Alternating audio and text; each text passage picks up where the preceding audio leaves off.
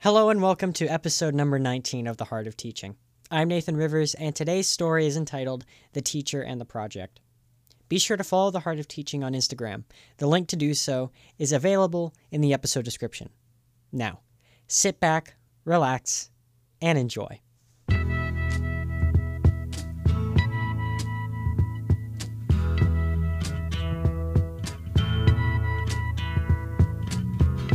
Something happening here. But what it is ain't exactly clear. There's a man with a gun over there. Telling me I got to beware. I think it's time we stop, children. What's that sound? Everybody, look what's going down. Good morning, good afternoon, good evening. This is Dave Ruzycki with my producer Nathan Rivers, and welcome to the Heart of Teaching. Have you ever had an idea for a lesson and you just think it's going to be awesome, and you've done all the research and you're ready to roll, and you step in front of the kids, and for whatever reason it doesn't hit the mark, and you come up short, and there's like a real disconnect, and for whatever reasons the students just don't get it? And I'll tell you, I sure have, probably more times than I actually care to remember. But having said that, every once in a while, there's there's those times, those moments, they present themselves. You hadn't planned for it, and they instantly become the teachable moment. And you realize that there's an opportunity, an opportunity to teach the kids something. And it's it's like it's spontaneity. It's something that you realize will actually have an impact. And you just go you just go with it. And you know what? Sometimes it really works. Well, this story is one of those moments. And perhaps, to be honest with you, it's one of the most important assignments I have ever given in my 37 years. And it was also one of the most successful projects I've ever given. So, what was it? I was actually teaching a Planning 10 course, which was similar to a, a guidance course. It was uh, more or less a counseling course. And I was talking about the marginalized to the students. I had talked about uh, substance abuse, and now I was talking about the problems regarding homelessness. And I, I challenged the kids. I talked to them about identifying the problems, but more importantly, what are some solutions? And the kids were drawing a blank, and uh, there was a total disconnect. And I'll be honest with you, I, I was frustrated, and I kept saying, "Well, work with me now. Come on, guys." And still, there was there was nothing. It was like they were they were drawing blanks. I was like, ah. So I actually put them in groups of three and four, and I said, I want you guys to troubleshoot. I want you to talk about some possible solutions. Really think about it. And I want you to fix what's broken. And once again, the kids just sort of stared blankly, and I'm not sure if they got it or, or what was happening. And I actually said to them, I said, you know what? Don't be apathetic. And one of the kids said, well, what does that mean? And I said, it, it's like you don't care and, and you don't want to get involved. And I remember one of the, the boys under his breath said, Yeah, whatever. And I, I was just holding it together. And then one of the boys said, He goes, You know what, Mr. Ruzycki? He goes, like, we can't really fix anything. It's it's just the way it is. And besides, we're only 15 and we can't make a difference. Well, I didn't lose it, but I got upset. And I was upset with them, but I was also upset with myself. I thought I've been teaching them for a couple of weeks now. We've been talking about some of the problems. We've identified the problems, and they're just not tuned in. And I thought, what, what did I do wrong? So all of a sudden, I came up with this idea, and I said, you know what? You guys got a project. And I threw out a number, and I said, the project's going to be worth about 50 marks. And you know what? You are going to make a difference. You're going to go out and you're going to work with the less fortunate, and you're going to work with the people that don't have the same privileges as you. And you're going to put your heads together and you're going to figure it out. And I don't really care what you do. You can work at a soup kitchen. You can hand out sandwiches on the street. You can work at a food bank. You can raise funds. I, I don't care. One of the kids said to me, he goes, Well, what's the criteria? And I said, I don't know. I said, I haven't figured it out yet, but I'm going to. And I go home tonight. I said, I'm going to work it out and I'm going to give it to you next class. And one of the students asked, they go, Well, what if we can't do it? I said, You can't do it? I said, I'll tell you what. You can't do it. You can't pass the course. I'll fail you. And if you like this course, awesome, because you'll be taking it again next year. Then I took a, a, deep breath and I said, Oh, and by the way, have a nice day. It must, it must have been my tone because no one said anything. They just sort of skulked out of the class when the bell went, and there was probably about 10 minutes left in class. So, uh, so I went home that night and I did figure it out. I actually didn't sleep very much because I kept thinking about this project and I want it to be a great one. And so I knew that the kids had four marks to complete it. And uh, I did figure out the criteria, and here's kind of how it rolled. So the students would actually do a self evaluation, which uh, was about the overall success of their project, and uh, they would mark it from 1 to 10. They would have to do a presentation to the classmates and myself, which would be probably about 5 to 10 minutes. And the project would be based on communication, implementation, networking, team building, research, and the overall success uh, the amount of hours they put in. And one of the most important things was the feedback from the community, reference letters, people that had contacted perhaps myself or, or again, written letters to the kids. So I wasn't quite sure what to expect from them. But I'll tell you, within a couple of weeks, I was absolutely shocked. It was amazing what they had done. I, uh, I started receiving phone calls from people within the community talking about projects that the kids were involved in and thanking me for having these kids complete some of these projects and to make sure that the students were aware of how much these people appreciated what they were doing. So these are some of the things that they got involved in. Once a week, several students worked at a soup kitchen. They cooked, they cleaned, they handed out foods, and they actually sat with the people and they acted as if they were greeters. Some handed out socks and hats to street people downtown Vancouver's east side. Uh, others made sandwiches along with their families. They actually went to, I think it was Cobb's Bakery. They would pick up all the breads that hadn't been uh, sold that day. They'd make sandwiches and bring them to the people on the streets. Several worked at a youth hostel, talking to some of the residents there, and uh, they cooked and they cleaned and did a variety of different tasks. Uh, a couple of boys adopted a community park, and they ended up cleaning up all the tagging at this park. And they'd clean it up, and somebody would tag it again, and the boys would clean it up, and then it'd be tagged. And it was like a war between my students and these taggers. And the taggers actually got tired of having to go over what the boys had cleaned up, and they left them alone. The boys cleaned the park up on a regular basis and actually started planting flowers in it as well. So it, that was um, that was pretty amazing. A couple of the kids worked with a, a vet downtown, and the vet was uh, helping the homeless people care for their pets, and the students volunteered to wash and clean the animals before the animals were treated. Several of the girls worked at a women's shelter, and they, they babysat and they talked to the mothers of the children, and, and uh, they played with the kids and several others collected cosmetics and uh, women's clothing for some of the women that were waiting line at the uh, the soup kitchens. It was um, it was absolutely incredible what they had done.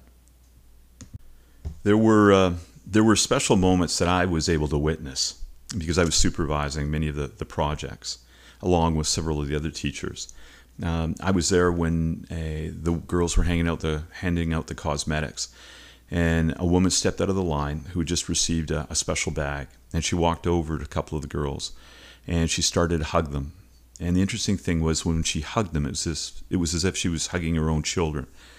And she began to weep and the girls began to cry. And it was uh, it was pretty emotional. And the woman thanked them for making a difference.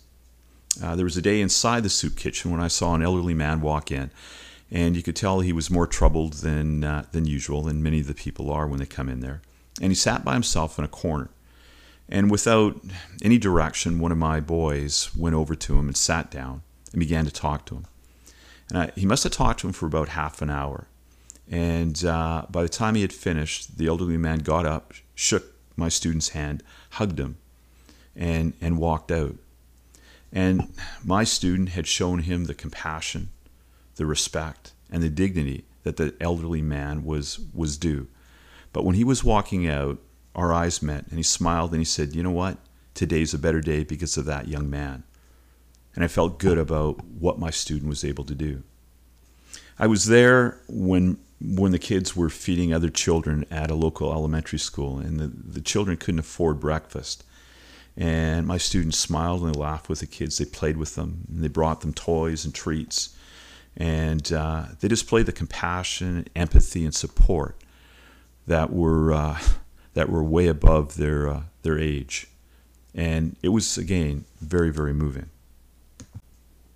The um, the experience those kids had, the lessons they learned, I honestly believe changed their lives forever.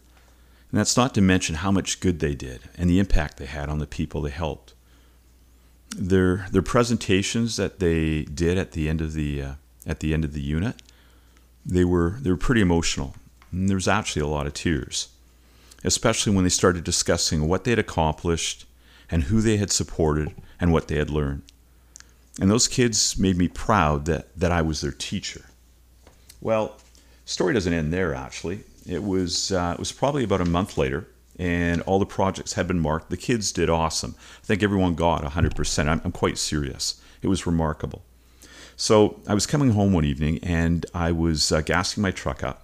And at the uh, the next pump over, there was a gentleman that I recognized, and uh, he was a, a global reporter, and his name was Mike McCardle, and he he does human interest stories. So I leaned over the pump and I said, You're Mike McCardle. And I said, Have I got a story for you? And he kind of smiled at me. And I'm sure he was curious about what. And I said, uh, No, I've got a story. I got a story about kids trying to save the world. So he, he took my name and he took my number and he said he'd contact me if you know there was an opportunity for a story. And I wasn't expecting much. Well, the next morning at six o'clock, the phone rings and it's Mike McCardle. And he asks me if he can get uh, all my kids together at noon because he's coming in with a camera crew and he wants to record their stories.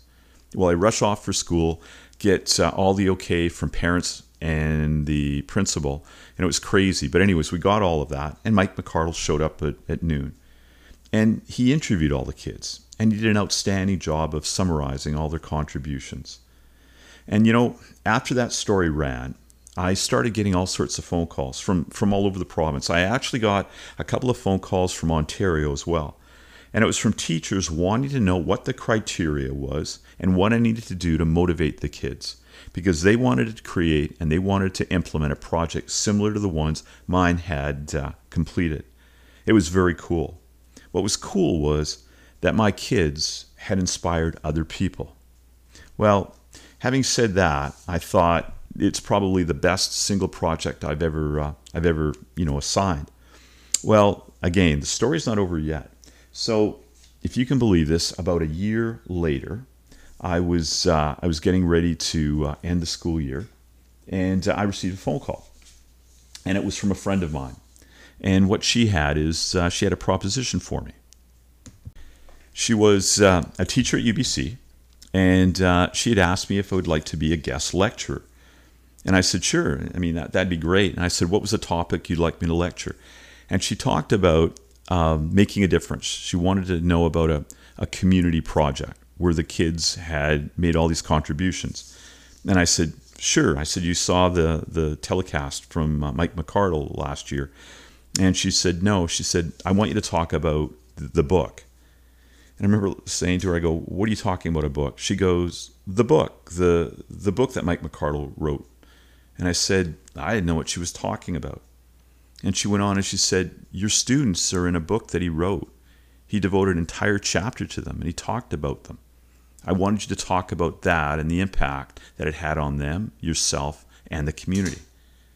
And sure enough, Mike McCardle had written a book, and one of the chapters was about the students, my kids, and what they had done. Now, the book is called The Expanded Ripple Effect. And again, he devoted a whole chapter to it. If you're looking for a copy, you can probably contact me because my mom's got about 14 of them.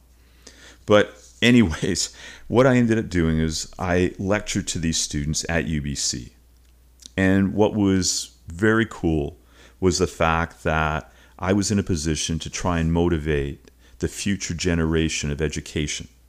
I was able to talk about how important it was to try and ensure that the students that we work with are difference makers and they can try and fix things that are broken.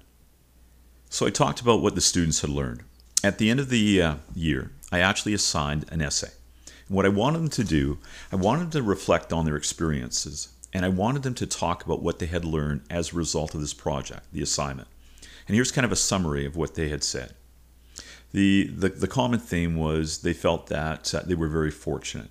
They were fortunate to have what they had and they were fortunate to have someone in their house who cared about them. And they were grateful for what they had. And they never really thought about it until this assignment or this project. and they reflected on how privileged they were. And again, they never really thought about that until they had worked with some of the people that were marginalized. They wrote about how each person on the street had a story and how grateful those people were for any support that they had or any act of kindness.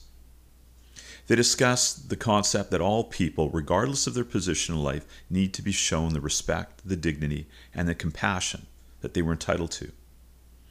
They also commented that they felt better about who they were because they tried to make a difference. They tried to fix things. And that although their project may not save the world, it was a start.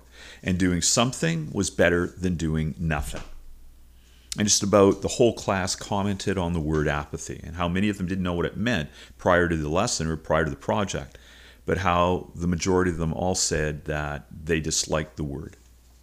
And that young man who originally said that a 15 year old can't make a difference, and you remember he was actually the catalyst for, uh, for that project, for the assignment, he wrote that, um, that he was wrong and that anyone, including a 15 year old, can do something to make the world a better place, to make a difference.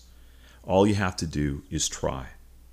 You know, it it is kind of funny how that project just came to be. You know, just in seconds, and it, it, was that comment from from that young man.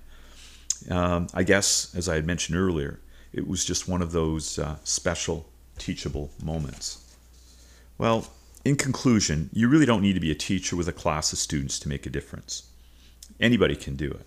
You can get a, a classroom of students, you can get groups of people, families, you can have an individual. You just have to look, and you don't have to look very far. Care about what you see, and then go and do something about it. So, let me leave you with, with a question. Now, hopefully, you've enjoyed this podcast.